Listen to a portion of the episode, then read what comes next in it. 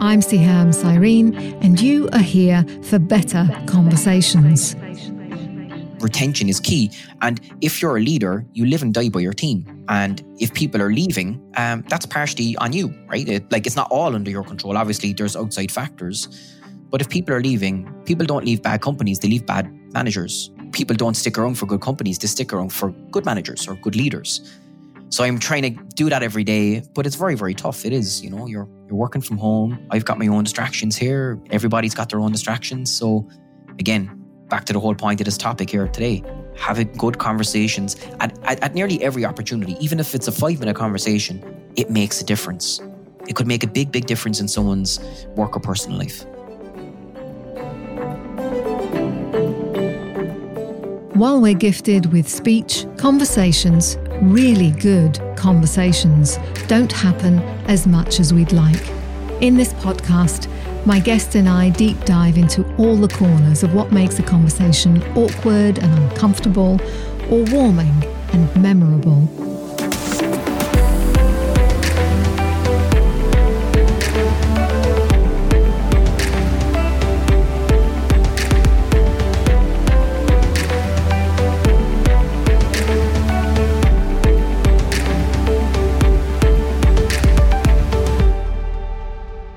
Hello, my guest today is Jason Ring. He's head of sales in emerging companies at Global Shares. Welcome, Jason. Great to be on. My pleasure. Lovely to have you here. So, a little bit about you. You spent a decade in hypergrowth cybersecurity companies, helping them build their global go to market strategies and achieve unicorn status. Global Shares, an equity compensation company, so everything to do with shares, brought you on a year ago to help drive their next stage of growth, particularly in their SaaS business. So that means you work directly with founding teams of high growth startups, their legal advisors, and their VC investors for three really important reasons. One, to make sure that the company ownership is tracked. Two, that our employees have access to their share options. And we're going to get into a lot of this a little bit later because I'm really curious about how you make this uh, land for people. And three, obviously, uh, shareholders need to have full transparency into the value of their investment. Now, to do those things really well, you've got to have a pretty good knowledge or insight into the challenges of startups, scale ups, and founders. And you've got to be really good at conversations. And when you and I spoke recently, it was like we'd known each other for a while, which we haven't, but conversation was easy. Um, and I think we spoke for much longer than we planned. Um, but let's back up a little bit and get some background on you. Can you tell us a bit about how you gained your firsthand knowledge of pre IPO startups? Yeah, first of all, I, I completely agree with you. Uh, I think when we when we spoke, I think the call might have been in for for ten minutes, and maybe it was my fault or whatever. But we definitely spoke for a lot longer. Um, so that was great. Just to go on to a bit about the the pre IPO startups. I think the the very first my my first ever job was selling car tires uh, when I was 15, 16. and um, I learned firsthand. That was my first experience with with customers and negotiating and I suppose active listening, as we say. And it was quite a quite a harsh lesson, I would say, because uh, you're you're negotiating quite minimal things with with different people. Um, but as I as I progressed through, I was lucky enough to really learn my craft and, and work with some amazing leaders over the years. Um, I started out in, in EMC, and um, obviously they they kind of put you through uh, rigorous training and they kind of talk to you about how do you effectively manage negotiations and how do you effectively manage your pipeline and your forecasting and your business? Um, and when i moved on from, from emc i moved into cybersecurity space where i spent uh, the best part of, of, a decade working with um, pre and post ipo companies. Um, but in the latter kind of four or five years all pre-ipo companies that were starting out uh, trying to crack the european and global market going to market with new technologies that nobody had ever spoken about. Um, I kind of felt like an evangelist uh, at most times was I was talking about things like uh, zero day threats and signatureless technology. And, you know, I was dealing with CISOs and CFOs and CTOs that it was all new to them because it was a new a new area. So I really needed to be effective in how I came across. I needed to be able to articulate uh, really well, um, not like how to sell a product, but how to solve a problem. Um, mm-hmm. And I, I that that just happens with throwing yourself into it, into the deep end, and just having conversations and improving on that and self reflection. So I think for me over the years, I've taken a lot on board, um, stuff that I, that I do really well, stuff that I do that's not so well, and try to to always improve. But I, I think I've been very, very lucky uh, the career I've had so far and how I've got there. And definitely having good conversations has helped me. I, I, I really think it's been critical. Yeah, um, and I imagine selling car tires is um, is gives you an incredible grounding in because the the reactions of people are kind of pretty instant um, as to whether they want to buy, don't want to buy, need to buy, um, and and and then choice of what they're buying. Um, you're really getting quite personal in in terms of preferences, right? Oh, like I would I would have someone come to uh, you know come to the window and scream and shout at me for 20 cents because the tire is 20 cent more expensive than the person down the road. And 20 cent to them is everything in their business because they're an entrepreneur. They they would have a small business. And that was like you know i was 15 i i didn't have a clue to be honest. I was you know trying to just start out in life um you know i i haven't come from a you know a, a wealthy background um my parents and i know me i touch on this later but my, my parents have uh, you know always been hardworking people um so i've got a deep appreciation for you know, everything in, in life has a value. I take nothing for granted. I work hard f- for pretty much everything. Um, and, and I think that really started by, you know, rightly or wrongly, uh, starting at work at a, a, young age just to really get out there and experience life. And like, you know, uh, I moved to the UK when I was 17 uh, to do osteopathic medicine. So I, I had never kind of really been outside of Ireland. Um, and, you know, I done physiotherapy and the job market at the time was, wasn't great. So I ended up traveling over and back for near four and a half years from Ireland to the UK, uh, using the job that I had selling car tires to pay for my education in in medical school, which, wow. as you're probably aware in the UK, uh, is quite expensive. And I I had no grants because I wasn't recognised under the, the the UCAS scheme because I was an Irish citizen and because I was studying in the UK, I wasn't allowed to get any Irish uh, relief either. So I was pretty much working five days a week in, in Ireland in Cork. I would get on a flight Friday night. I would fly over to college. Uh, I'd pretty much sleep in. I, I, was lucky that the Irish contingent in the UK is so big because people were putting me up. I was sleeping on their couch uh, uh, Saturdays and Sundays, and I'd get back on a flight on Monday morning from Stansted on a Ryanair flight at six a.m. And I'd uh, yeah, I'd, I'd get back home and I'd go straight into work for eight a.m. So wow. I've always worked hard. And I, I don't want that to come across as if I'm, you know, some amazing person that, you know, everybody works hard, but I have an appreciation for the effort needed to put into it. Because, you know, and I think that's important um, in life in general. Well, it, it's still impressive. I mean, you may you may wish to downplay it, but um, but to have that kind of stick at ability, as my family would say, um, is um, is is remarkable. It teaches you a lot as well, for sure. So let's talk about conversations then. What does a conversation, a really good one, um, what's that look like? What does it feel like to you? I, I think for me, a really good conversation starts with not talking. I know that sounds silly, but I think active listening uh, is is really really important. And it's something that I actually struggled with for many years because I'm such a chatty person and I'm very talkative and I just want to have a good conversation with people. But early on, I was probably talking too much. Um, some will argue I still talk too much, including my wife probably.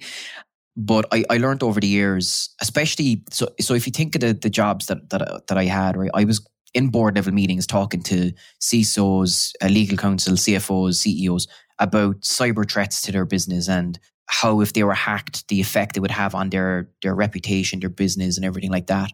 And I needed to really understand their business first of all. So before I'd ever walk into a conversation, I had an end goal in mind. Okay, what do I want to achieve in this meeting or in this call or whatever it is?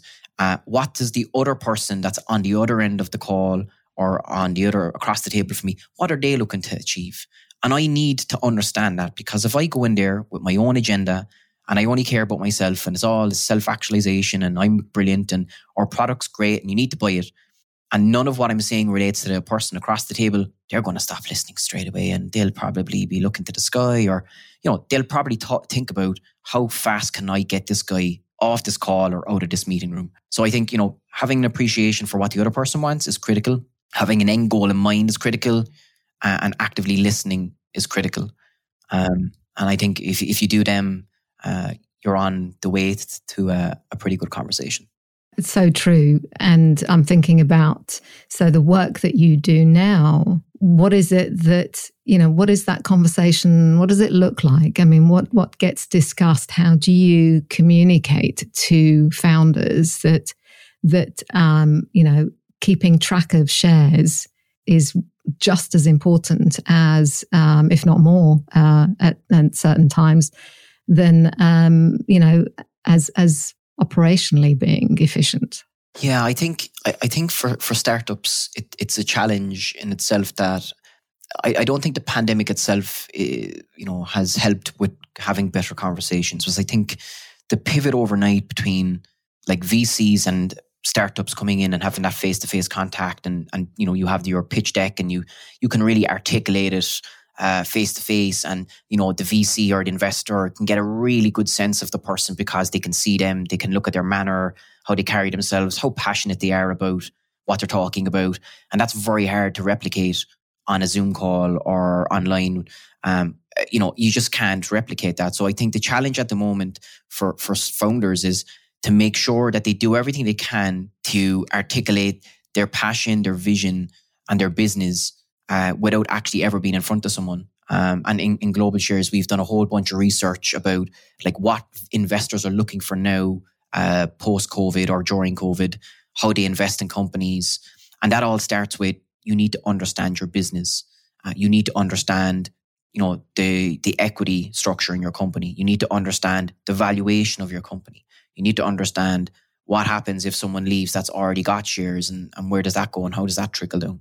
What happens if someone invests in your company today? What do they get? What do you get? What is the knock on effect of that? Um, there's so many questions, and I, am sure we'll go through them here today uh, with some of them. But there's just a lot to do, and I think the challenge for for founders at the moment um, is they need to do their homework on the investors. I was on a really really interesting uh, webinar uh, probably around October time with a lady who has gone out and set up her own fund. And she mentioned that one of the things was that was disappointing to her is a VC will do a whole bunch of work uh, prospecting a prospective client or portfolio company. They'll go in and they'll look at their cash flow, their growth, uh, the market segment, the growth against competitors, all those things. And what they found was the founders or startups weren't doing the same due diligence on the VCs what does the VC stand for? What's their portfolio? How involved did they get in the company? Are they mentors or are they just looking to cash in? And that really kind of was a disappointment for her, but she wants to be held accountable by the founders and startups. And I think that that was actually encouraging for me because it meant that VCs want to be held accountable and you can ask tough questions to them, but you you know, you need to do the prep and figure out what those questions are for you. That's um, really interesting because, yes, I've witnessed it, um, but it also rings true in terms of many founders are sort of can get excited about any VC being interested in them. Um, you know, they perhaps because they haven't got you know time to kind of look up or um, or catch a breath, right? That these things are kind of low on their mind I guess the question to you is how receptive do you find founders are in opening up that conversation about? I mean, we're not even talking at this point about how, you know, their shares, we're talking about the investment um, and the interest in them. I think actually I've been pleasantly surprised how open everybody is. So, like, you know, in, in my role uh, and Global Shares as a company, uh, what we want to do is tighten that entire global ecosystem up. So, uh, you know, we're in, I don't know how many countries we've offices in, but we've uh, companies that work with us in over 100 uh, countries, right? And each language is different. culturally it's different. So the way I'll work with a founder or speak to a VC in, let's say, the UK is totally different the way you're going to have a conversation with someone from Japan or China or France or Germany because it's just different culture. But what I've been pleasantly surprised by is that everyone's open. And I don't know if it's because of COVID and like people just want to have conversations. And, you know, I think it's funny because I've been in sales quite a long time and uh, I've always liked picking up the phone and having a, a, a, conversation with someone. If I can do that over email, I will. Um, and I think that was definitely falling away. I think the use of the phone was falling away for years. Social selling was building up. And I'm kind of seeing the flip of it now again. I think people are so isolated. And I, I'm, again, I'm, I keep founders in mind here for your question.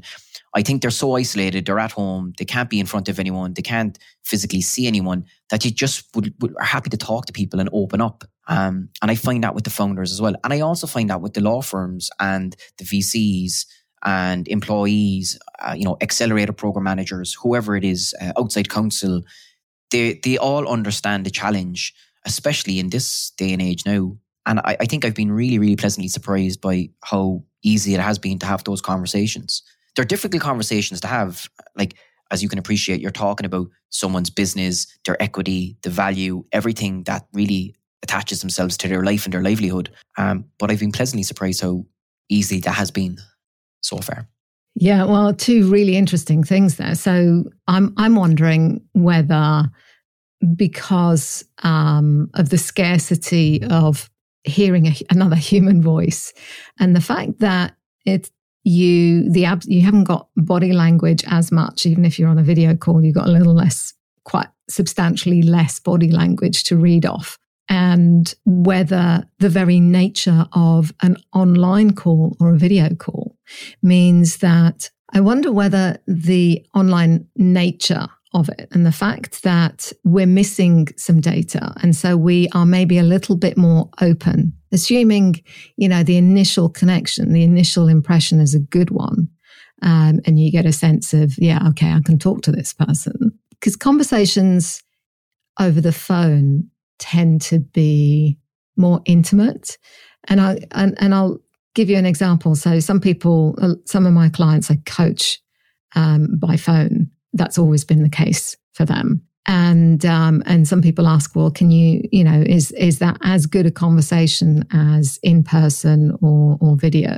And my answer is um, it is, it, but for slightly different reasons. Um, there's an element of you you actually are listening and tuning in to uh, a much greater level to intonation and tone and language and that kind of stuff, and um, because that's all we've got. Um, and actually, it makes for quite an intimate conversation, and the silences are much more profound. So I'm just wondering whether you find that in the conversations that you have, whether there's a, an ability to get to the heart of the matter much more quickly than maybe in person. Yeah, I, like I think it's a it's a really interesting question and observation because uh, you know I think um, when you hear someone else's voice on the other end of the phone. So me and you are talking here, and subconsciously, my mind um, and your mind are both registering an emotional reaction based on the pitch of the tone, the conversation, and I think you know nothing will substitute for for that emotional connection you get by having a good conversation, or well, by by, by having a conversation. The the good part of the conversation comes to come what I was talking about earlier, which is you need to do preparation so that the conversation actually flows. You actually have an idea of where you want it to go.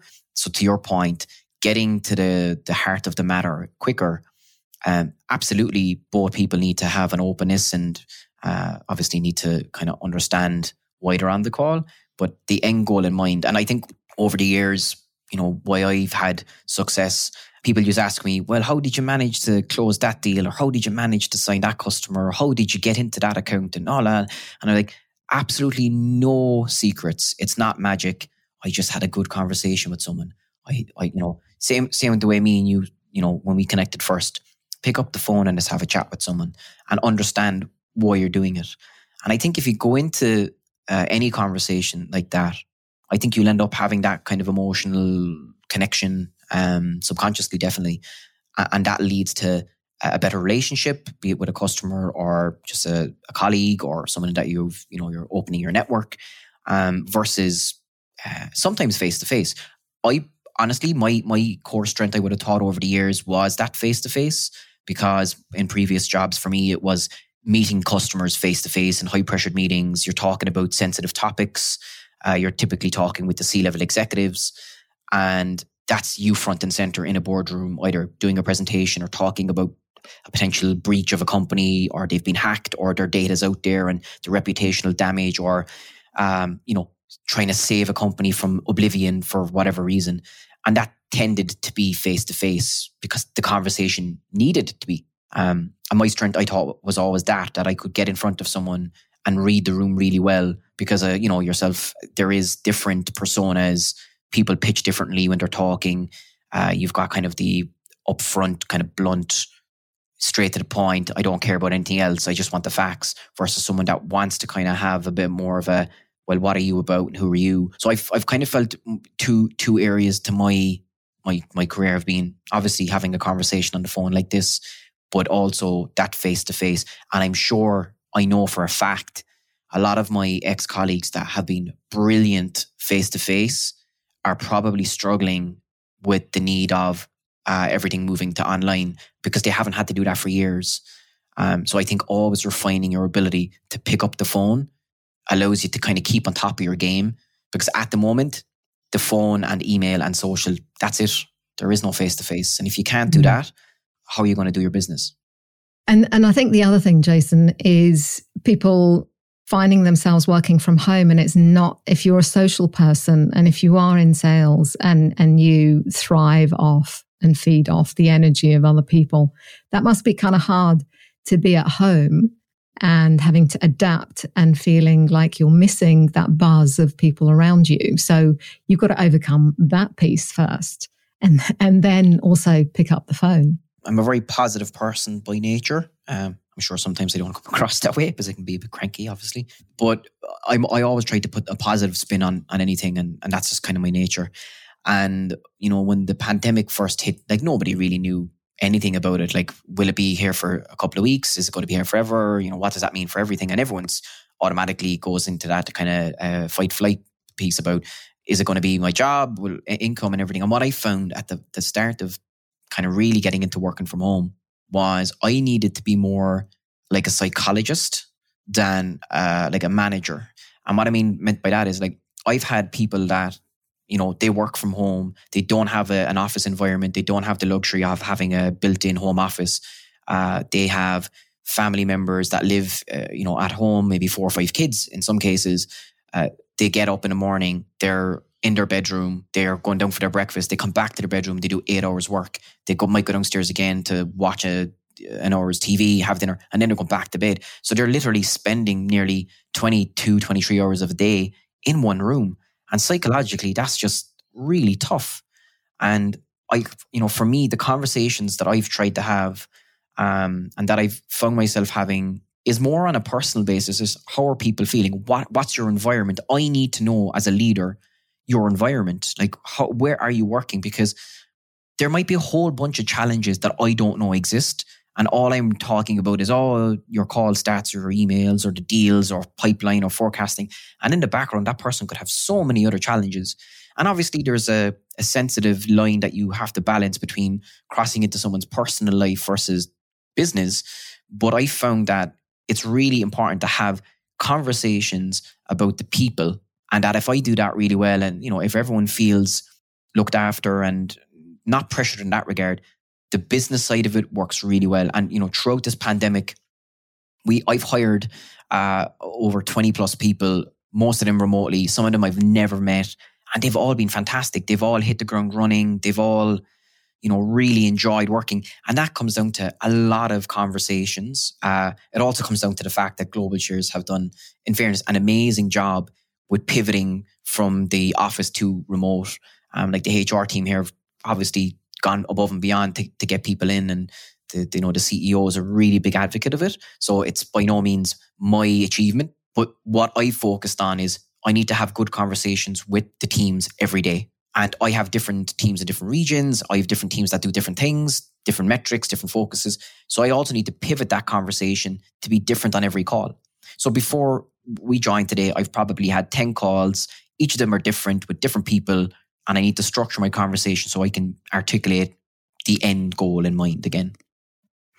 Well, that, that's um, brilliant to hear, Jason. And so, a, a, an initial question I got lots in this space, obviously, but uh, an initial question Have you ever had, when you've asked someone um, a question that may be personal um, about their space and working environments and pressures and so on, have you ever had someone say, Actually, I don't want to talk about that, about that with you? Um, uh, definitely. Uh, and I think not because they didn't want to talk about it, but I think just there and there and at that time they just didn't want they just wanted to be left alone and clear their mind.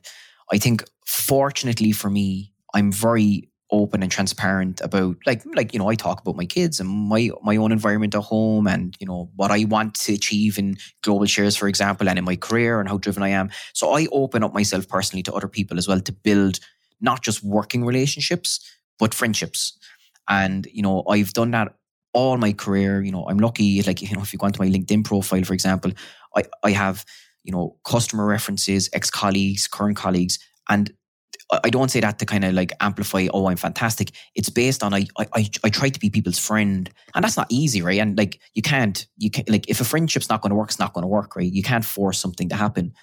But when I've asked those personal questions, typically people understand why I'm asking it because they know I'm genuinely trying to help them and they've been very receptive and open to it. But definitely not entirely like, you know, it's not a 100% success rate when I ask someone how they're getting on.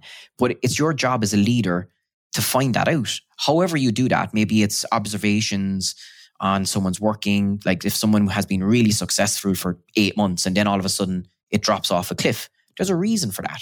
And it mightn't be that they've become bad at their job overnight. It might be because something's happening outside of the environment that they're currently in, and you need to figure that out.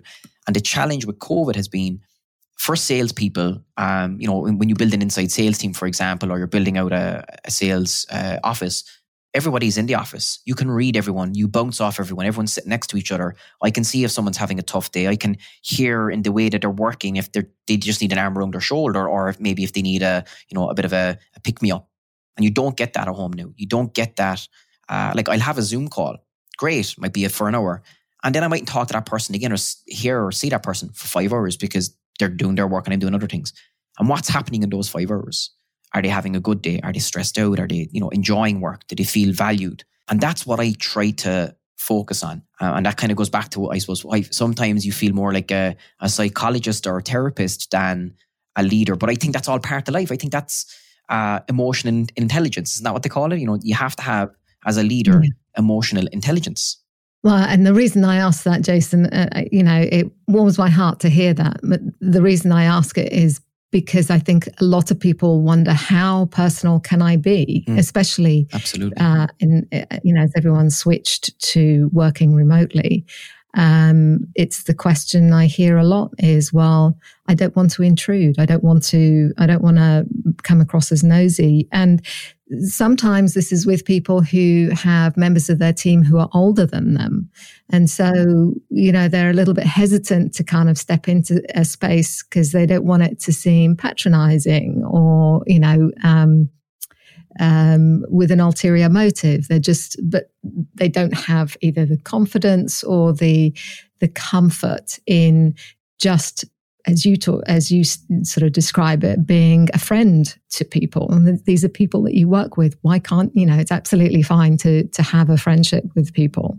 They're not just co-workers. Think of it like I spend more time every day uh, talking to people in work than talking to my family, and my family are my friends. Like I love my wife, I love my kids. So shouldn't I try to put the same amount of effort into getting to know the people I work with because I spend more time every day with them. And I'm sure over the lifetime, if you work from whatever eight, say 15 to 65, so that's a quite a long time. And if you add up all the hours you're speaking to people you work with or your clients or your partners, that's a lot of time for you to be talking to people.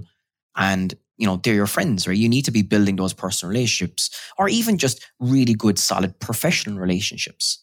Um, like, uh, you know, not everyone needs to be invited to your wedding or, you know, but like pick up the phone, have a chat. Hey, how are you? Like I've I've not spoken to some colleague, ex colleagues for years, and you know if I see a post on LinkedIn, for example, or if I you know come across them in another way, it's like, oh hey, how have you been? Great to catch up with you. You know how's how the kids and how's oh oh Jason, how's Eliza? You know, ask about my daughter, and that's great because automatically I'm just having a conversation with them.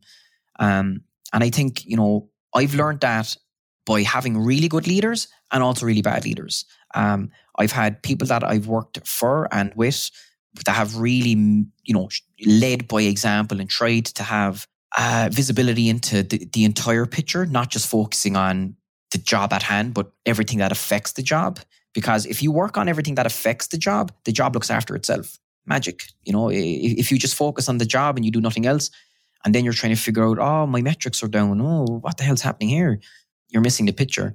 But I have had managers like that over the years, and I've worked um, for people over the years where they just it's not their style. They're they're they're very um, straight. They're corporate, I suppose. Is not not corporate, but they just have a you know very um, linear focus. That's it. They just want to talk about the job, the task at hand, and that's it. And that works for some people, but if I look at the two management styles I've worked uh, under, and I suppose what I'm trying to bring, the former over the latter uh, has a, a productivity, I would say, tenfold just on the retention. Like, thankfully, everybody that I've hired during COVID, they're all here. They've all passed their probation. They love working here. Uh, retention is key. And if you're a leader, you live and die by your team. And if people are leaving, um, that's partially on you, right? It, like it's not all under your control. Obviously, there's outside factors. But if people are leaving, people don't leave bad companies, they leave bad managers. People don't stick around for good companies, they stick around for good managers or good leaders. So I'm trying to do that every day, but it's very, very tough. It is, you know, you're you're working from home. I've got my own distractions here. Everybody's got their own distractions. So again, back to the whole point of this topic here today. Having good conversations at, at, at nearly every opportunity, even if it's a five minute conversation, it makes a difference. It could make a big, big difference in someone's work or personal life. And I'm just doing a bit of maths here. So you said that you'd had 10 conversations before um, we got online. Yeah. Um, so uh, we started at midday. You talk me through that. What was that? Some were short conversations, some were longer. And what time did you start? I mean, and and I'm I'm asking because you know I can hear the the the brain ticking in in listeners going, well, how do you, know what would you fit in, and what would that look like in a morning? How do you get ten calls in? Uh, ten calls. Sometimes I do ten calls in an hour. it's the it's the joys of working in a high growth SaaS company. Um, but look, the mixture of you have structured calls that are scheduled in your diary. You have calls that you want to make because there's something that you have to follow up on, maybe that has been sitting there that you've been procrastinating on or that you know you just need to get to. And then you have a whole bunch of stuff as a manager, as a leader, that just comes up out of the blue. And someone will ring you and you're in the middle of something else and you've got your calendar blocked out and you know you, you need to pick up the phone. So the challenge that I've had is I want to make sure that I'm there for everybody, but I also need to make sure uh, to understand that I can't always be there all the time for everybody because you know what? I'll get nothing done. Um, so I need to, first of all, the things that have to be a priority have to be done. I have to block that time out. You know, if I, like, so this morning, seven o'clock, I, I was up. I had two hours of uh, calls with uh, some partners, law firms, VCs in different regions. Um, I, I kind of had obviously my prep done on what I wanted to do and the agenda for the call. So they went really, really smooth and, you know, the, the calls were great, thankfully. And then you have, you know, you're kind of hitting nine o'clock where, you know, the, the, the normal day and, I would say the normal day works, but actually nowadays I don't think anyone works nine to five. You know, you might work 10 to 10 or seven to seven or whatever it is. Um, and those calls, um, you know, someone might ring you and you're like, oh, hey, I've got a question. And you're like, okay, cool. Like, let, let's go through it. But what are you trying to achieve? So again, the end goal in mind. And if the end goal is a complex one, will we even get to it on this call? If we won't, let's say, okay, we need to probably schedule in an actual proper call or meeting to go through it because we're, we're just going to waste our time here because we're not going to get to the to the topic and it's going to be uh, an unproductive conversation. Or if it's something that can be of value, I think we can, you know, trash through. So some people had questions this morning about uh, forecasting or CRMs or reports or something they saw online or a partner or um, how to respond to uh, an email they got. Um, and those are all kind of very small, short things that you can um, pick up on. The, the thing that I found over the years is that I much prefer to answer a question over a call and a conversation than on an email if I can, because um, emails can be misinterpreted. The tone of a, an email can sometimes come across completely wrong. You can tend to get into what I called email insomnia, where you go back and forth for like forever and you still don't answer the question. You still don't get to the, the end goal. So sometimes the calls I put in today that were ad hoc were at my request, where I got a, an email in or a message on Teams or whatever. And I said, look, best that we just jump on and go through it. And, you know, we got to the, the answer in 60 seconds instead of probably what would have taken me 20 minutes over and back on an email. And also, again, think of the, the, the, the emotional side of it. Like if they, if I haven't spoken to that person for, you know, five, six hours, two minutes for them to for us to kind of hear each other's voice and so oh hey how are you? Let's chat is important. So i think you also have to weigh up how engaged are you with each member of your team? And you know are you giving them equal amount of uh, ear and voice time versus not doing that? But that's hard. It is tough. It is like you know uh, uh, you know some days i i am really tired a lot of my friends do not understand what I do. They they make a joke about um there's an ongoing joke over the years that they think I'm a transponster. So if you've ever met watched Friends and people are trying to guess what Chandler Bing does, they're like, oh, he's a transponster. Because I will be physically some days really, really drained from the job. It's, been, you know, seven to seven or you know, it could be some 16 hour days sometimes. And people were like, How are you, you know, how are you tired? How are you wrecked? Sure, your job is just you're on the phone or you're in front of a laptop. And I'm like, that's just do my job for a week. Like, do it and understand if you want to do that job really well and have all these conversations and try to be the best person you can, that's really, really tough. And it really requires a lot of energy, a lot of focus, a lot of structure. So when people make that joke, well, my friends obviously sometimes I I kind of get to go, oh, I'd love for you to just sit down for a week and just do this and come back to me. Because I think there's the an undervalued or underestimated uh, kind of logic around how tough this can be for people. Well, and, and, and as I'm listening to you, I, I, can hear really strongly that it's important for you that you know where everyone is at, uh, that you are being as supportive as you can be. And a question I have is do you, yes, it's tiring, and I'm, you know, at the pace that you're talking about and the number of calls that you put in, um, you know, that's, that's a high put through. Do you gain energy from any of your conversations? Oh, absolutely. Yeah. Oh God. Um, I think there's nothing more invigorating. So, for example, yesterday, I think it was about six o'clock, uh, one of the, the new people we hired only two weeks ago, uh, they're in sales development and they booked a meeting and they rang me and they were ecstatic. They were like, hey, just wanted to let you know I got a response from someone. And that was it. That was there. And I was like, ah, oh, you know, and like the thing for me is I've done their job. I, I know how tough it is. And this person's in here two weeks and getting those quick wins and them feeling that they could come to me and say, Hey, look, it's great, isn't it? And I'm like, Oh, that really like it put it, it made me feel like all of the hard work that I put in is not go, it doesn't go to waste. And like, you know, all the conversations you have will never have a tangible output and you won't be able to say ah the conversation i had there at wednesday at one o'clock with that person resulted in this. That won't always happen.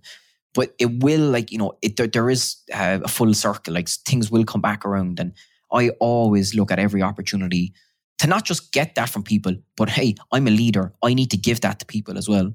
So even back to your point about um, it's it's important for me to understand where where everybody else is at. It's also really critical for them to understand where I'm at, and I'm very open with you know what I want to achieve here, the you know in Global Shares or in my career, like what drives me, and can they like people relate to that? Like people go, ah, oh, like I really like that because his values are the same as mine, and we're trying to achieve the same thing, and we're in it together.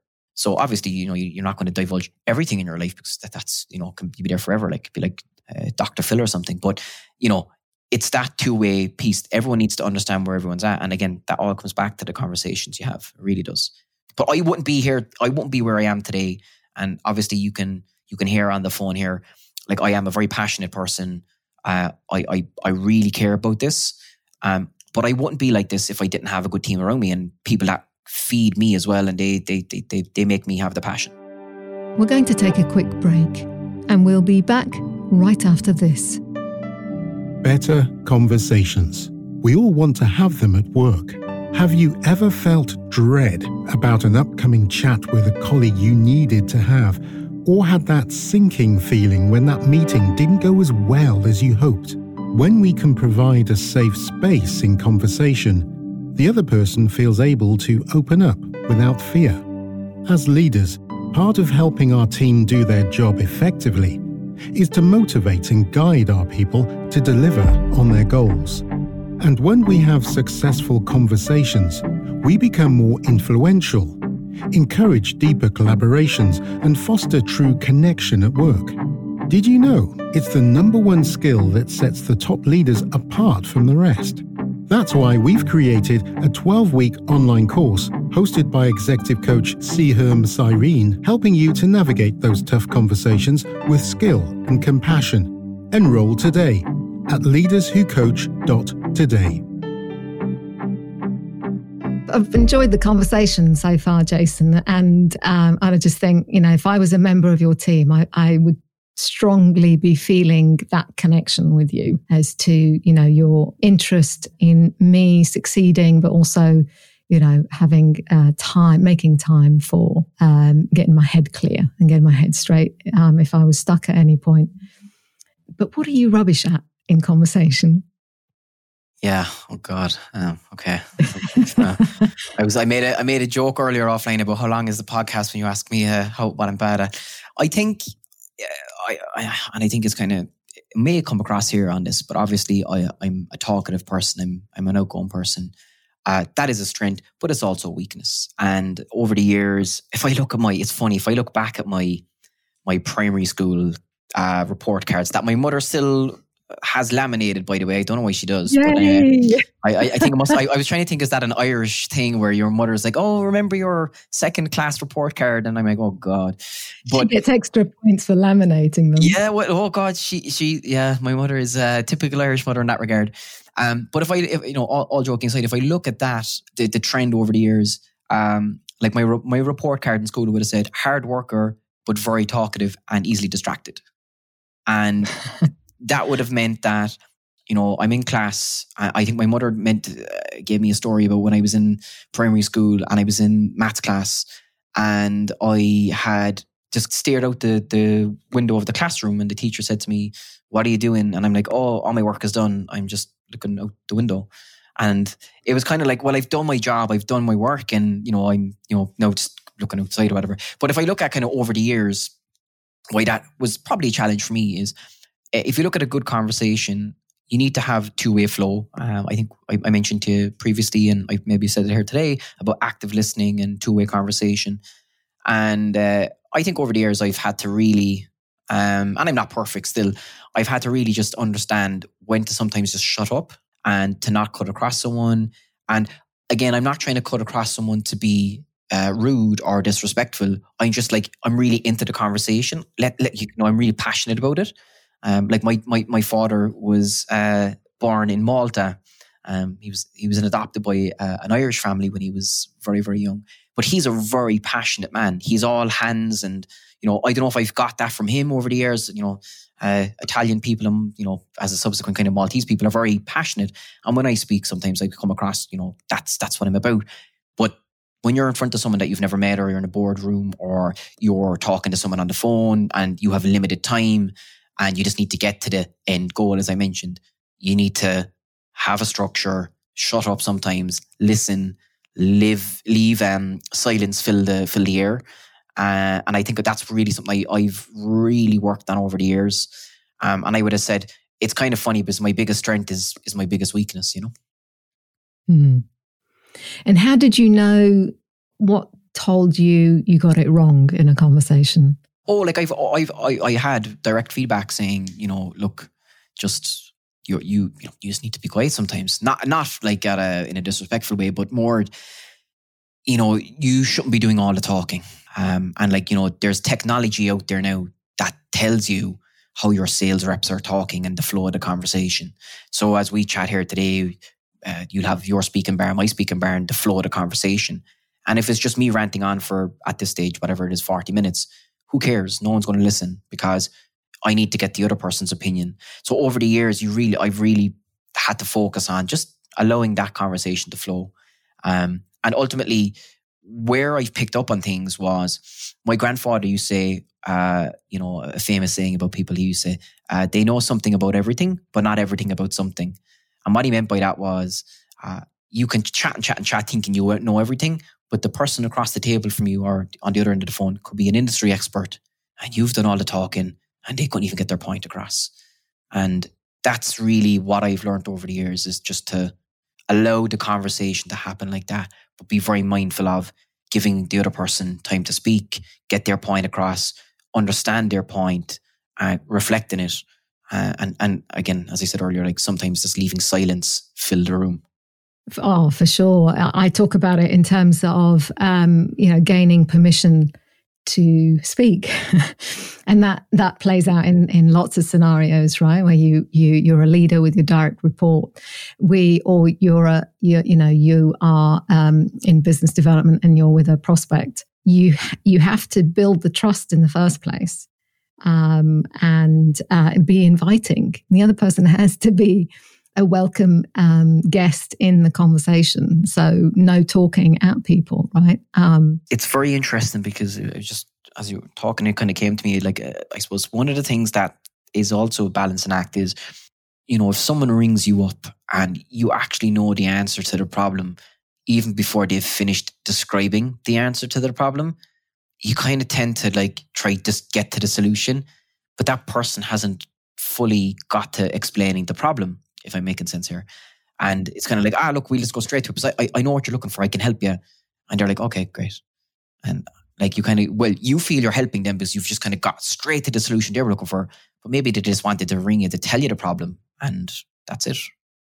Well, and and that in itself is um, so one of the toughest things that leaders find on my course is this tendency to want to jump straight to the solution because they've had the experience, they know what to do, um, they've seen something similar, and so um, uh, through through a lot of practice, they learn not to not to jump to solution um, for that individual, and and it's really important that they they can articulate it, uh, you know, and that you're there to help them think through their problem to think through all the different facets of it. Have you, you know, what what really plays into it? I imagine that's a big part of your conversations.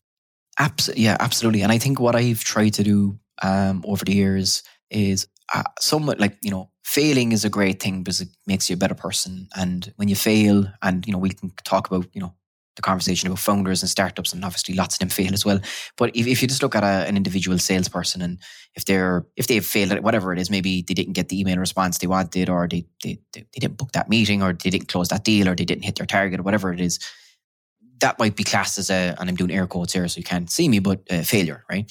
And yeah, look, there's just loads of solutions for that, and there's loads of books and courses and training, and you know, oh, you could do this better.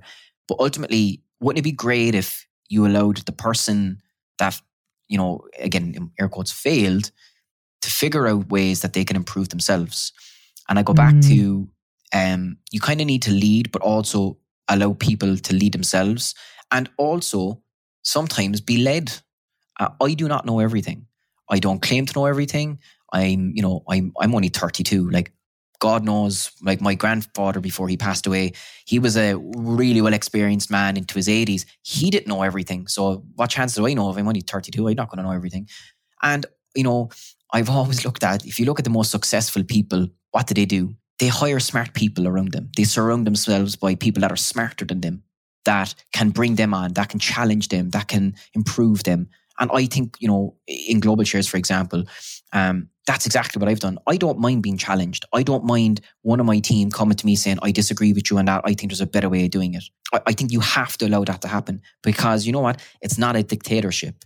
I don't know everything. I have made mistakes. I will make more mistakes. And I think, you know, rushing to the solution that you think is the best, even if you have experience, is just not always the way to go. I think I, you know, I think I've done it in the past because I have time restrictions. Maybe I have so much to get to, you know, I have so much to do and I've so many calls to get done and I have to have run this report and I have, you know, whatever. Maybe then my evening is I have to, uh, you know, put the kids to bed and clean the house or whatever it is, right? That you just sometimes rush to that solution.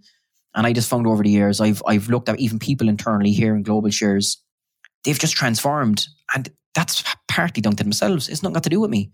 I've I've just allowed that to happen. That my job was to do nothing. I know that sounds kind of stupid, but well, no, no. I mean, I, I actually disagree with you there. You you made it sounds like you gave them space to figure out what they needed to do, and that is so critical to to them owning it, um, to being held accountable for it. Um, and uh, you know, if if you came up with it, hell, you know, you you you made it happen.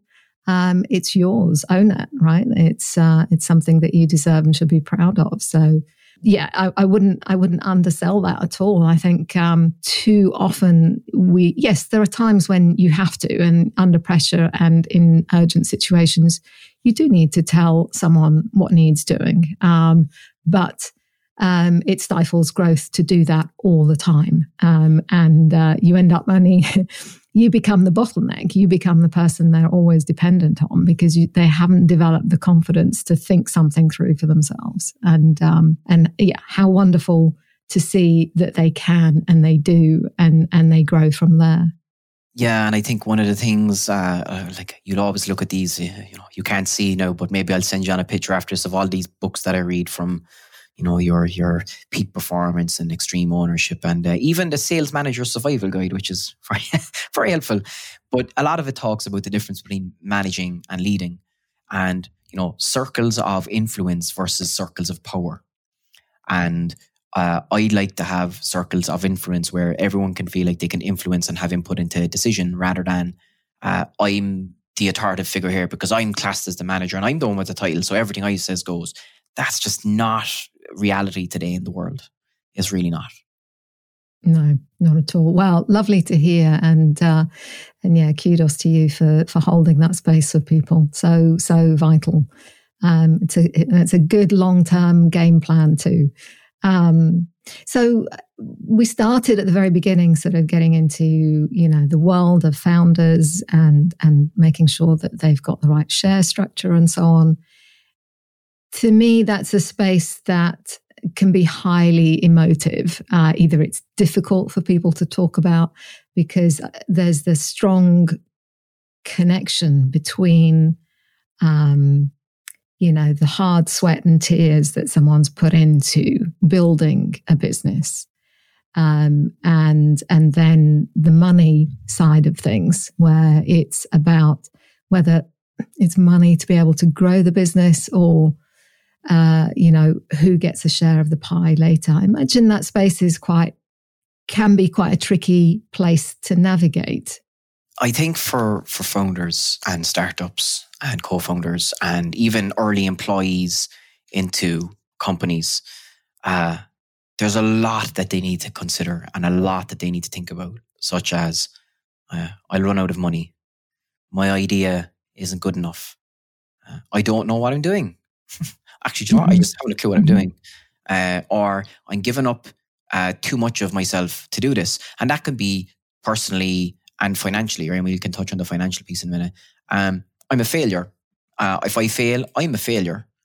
Um, and I think like, you know, for, for founders, that's what their their concern is. Like at, I suppose really early on until they get to that, you know, unicorn status where they've got so much investment and their name is up on Times Square and they've launched their product, like where you get to that kind of, you know, if you remember the uh, Maslow's hierarchy of needs with your self-actualization, until you get to those points, there's so much like uncertainty, fear, trepidation. But if you look pretty much most of the most successful people in the world, they have failed so many times, but they had the bravery to fail um, and I think that is amazing. And I think, you know, I've never been a founder in a company. I have worked in in uh, high growth, as I mentioned, to start high growth companies. I've never been a founder. And I just have so much respect for for people that take that leap. But there's so many things they need to consider. And we'll, we'll talk a bit about here. You know, I mentioned earlier about investors, but the fear of failing for your investors, the fear of falling out of love with the company, the fear of having a bad relationship with your investors. And what does that mean? And the fear of giving up too much. So there's just so much that they have to consider at all times. And I think when we, you know, in my job at the moment, when I pick up the phone to to a founder or if I'm speaking to a startup, that's where their head is at. Their head is, you know, contemplating all those different things and they've got so much to do. And then, you know, sometimes they can be they can feel themselves that they are they have their own pressure to just accept the first offer that comes across their table from a VC because you know what is my deal or is my idea I should say any better that I'll only get one offer. So I'm going to have to take this first offer because I may not get a second. And if I don't take this offer and I fail then I'm a failure. And I think they're the kind of conversation that I try to get them to step back and say hey okay you've got to this stage. Where do you want to get to next?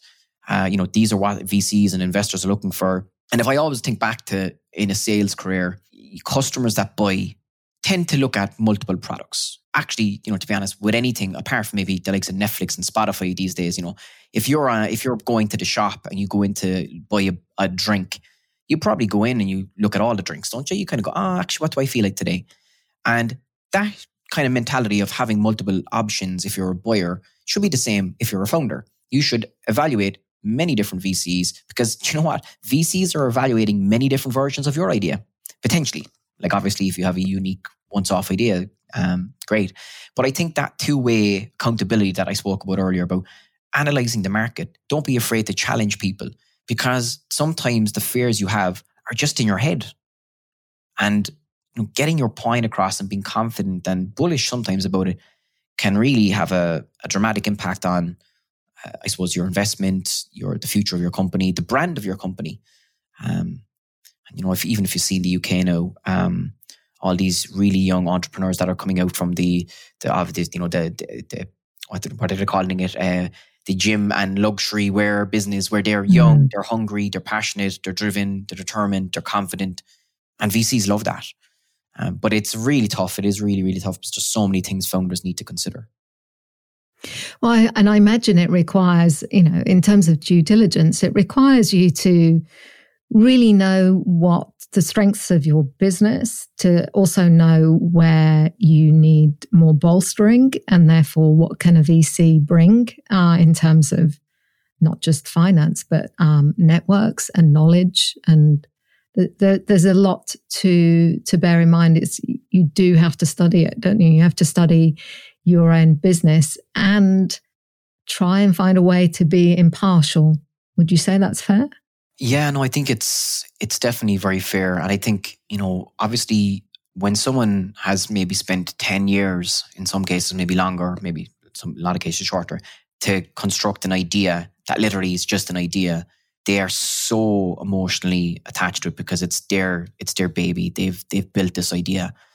And letting go can be tough and being open to criticism or critiques is tough. And I, I you know, again, that even comes when you're when a founder is sitting across from a VC and the VC has a maybe a, a not so impressive uh, opinion of the idea or the valuation of the company, or that tends to be a big selling point.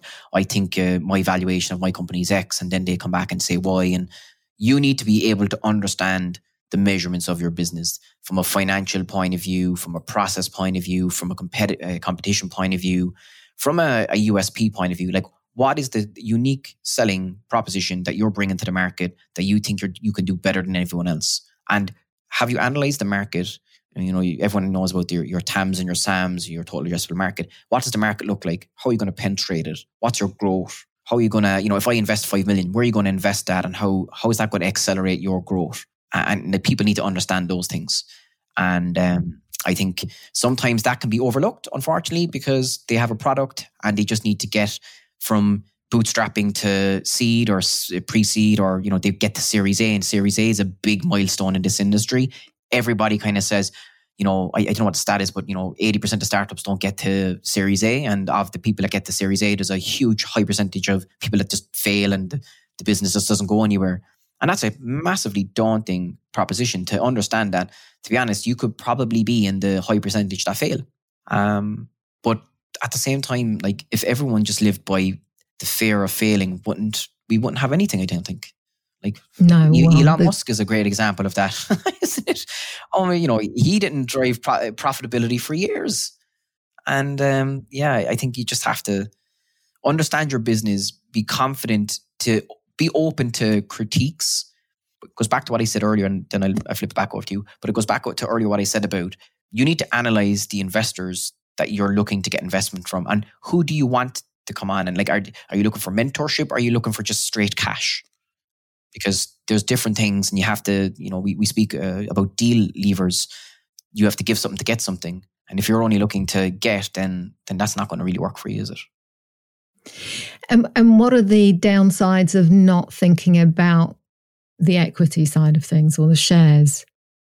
Oh, like it's it it's dramatic. So I don't want to sound like a uh, I'm scaremongering. And like if I think back to my days in, in cybersecurity, the question was it only takes one email for you to be be breached. So one email that you click on could cost you millions in your company, right? And there's loads mm-hmm. of so many examples in the public mm-hmm. domain of that happening, right? And that can tend to be scaremongering, and it, it, you know people think that it's not. It's reality, right? In that industry, you know, you're only one click away from your business maybe not being a business anymore. And if I look at kind of how founders need to understand their equity structure, there are so many examples of founders that no longer make anything in their company um, or that where the company went public and they made nothing from it because you know what when they first started out they didn't understand the equity structure. They didn't give it any time and space. They were so focused on just getting that next round of investment or getting the product live or getting that first sell that they didn't take a step back to go okay me and you are two founders. We both own 50% of the business. What happens if i leave? What happens if you leave? How should i be reflected on my company cap table? How do I manage my cap table? Like at the moment, we pretty much deal with people that use Excel spreadsheets to run the equity structure of their business. And that's not like one and two man operations. That is always up to companies that are Series C, E, D, um, and they're, you know they're really going up uh, through the, the scales of growth. And there's so many things you need to account for as you grow. Like obviously the equity structure you you might be giving uh, options to your employees and how does that help and and, and obviously you're giving um, shares to to to staff to help with productivity help with retention help with attracting new employees pretty much most startups now i would know and especially in the cybersecurity space that i've come from everything every company is giving you equity because it's it's the standard like you know and, and it's it's also a way for cash strapped companies to get on that superstar COO or CFO that they can't afford to really pay that big bucks to. So they give them equity and say, look, you know, we can pay you X, but we're also going to give you whatever 10% equity. And again, just understanding all of that is so key. And like, it's kind of like you, you need to do that on day one. When you're a one man operation, you need to figure out early on, okay, this is where I'm going. And at every, you know, event, so every time you go through maybe an accelerator program or you're sitting down with your, your legal counsel and you're writing up a contract about maybe uh, that first share plan being designed, or you're sitting down with investors to talk about the next round of funding, you need to have the data behind it and you need to understand it. And a lot of the time, people are kind of shooting in the dark, I'll be honest with you. And that can be scary. It is scary, but uh, I just wanted to say this, Jason.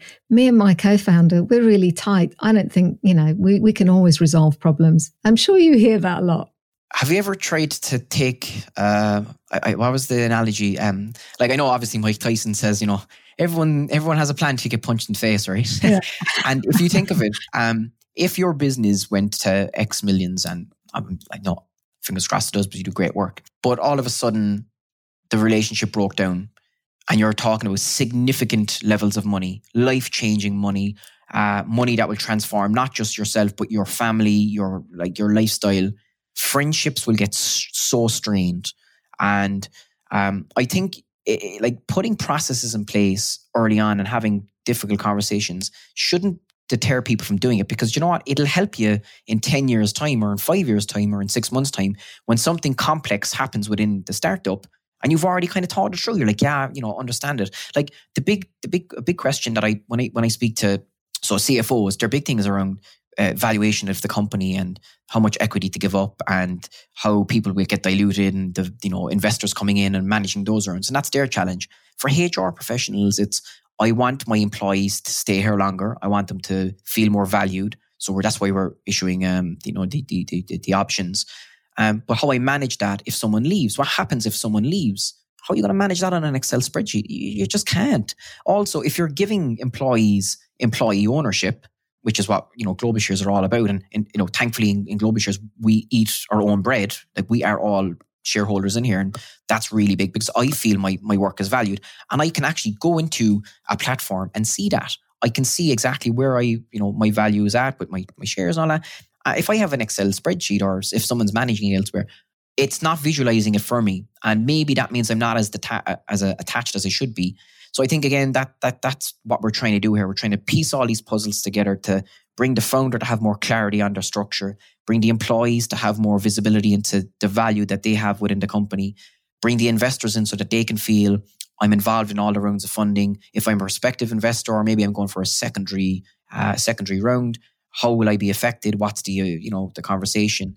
If I'm a law firm, I'm involved in that process because I'm a key partner. I'm designing and negotiating on behalf of my clients, and how do I bring all that together? And that's really what we're trying to achieve. And we do that, as I said, we have companies that come to, to the website and they have nothing yet. They've just like I got an idea, but I'm not sure how to, you know, go for that first round of funding, or how do I get a share plan design, or what should I be? What what kind of questions should I even ask? All the well, ways up exactly. to those big, big, big, big companies, you know. I imagine it gives structure to something that feels quite daunting, as never mind, you know, the emotional attachment to some ideas that I have about how much I should own, how much my co founder should have, how much I should give up.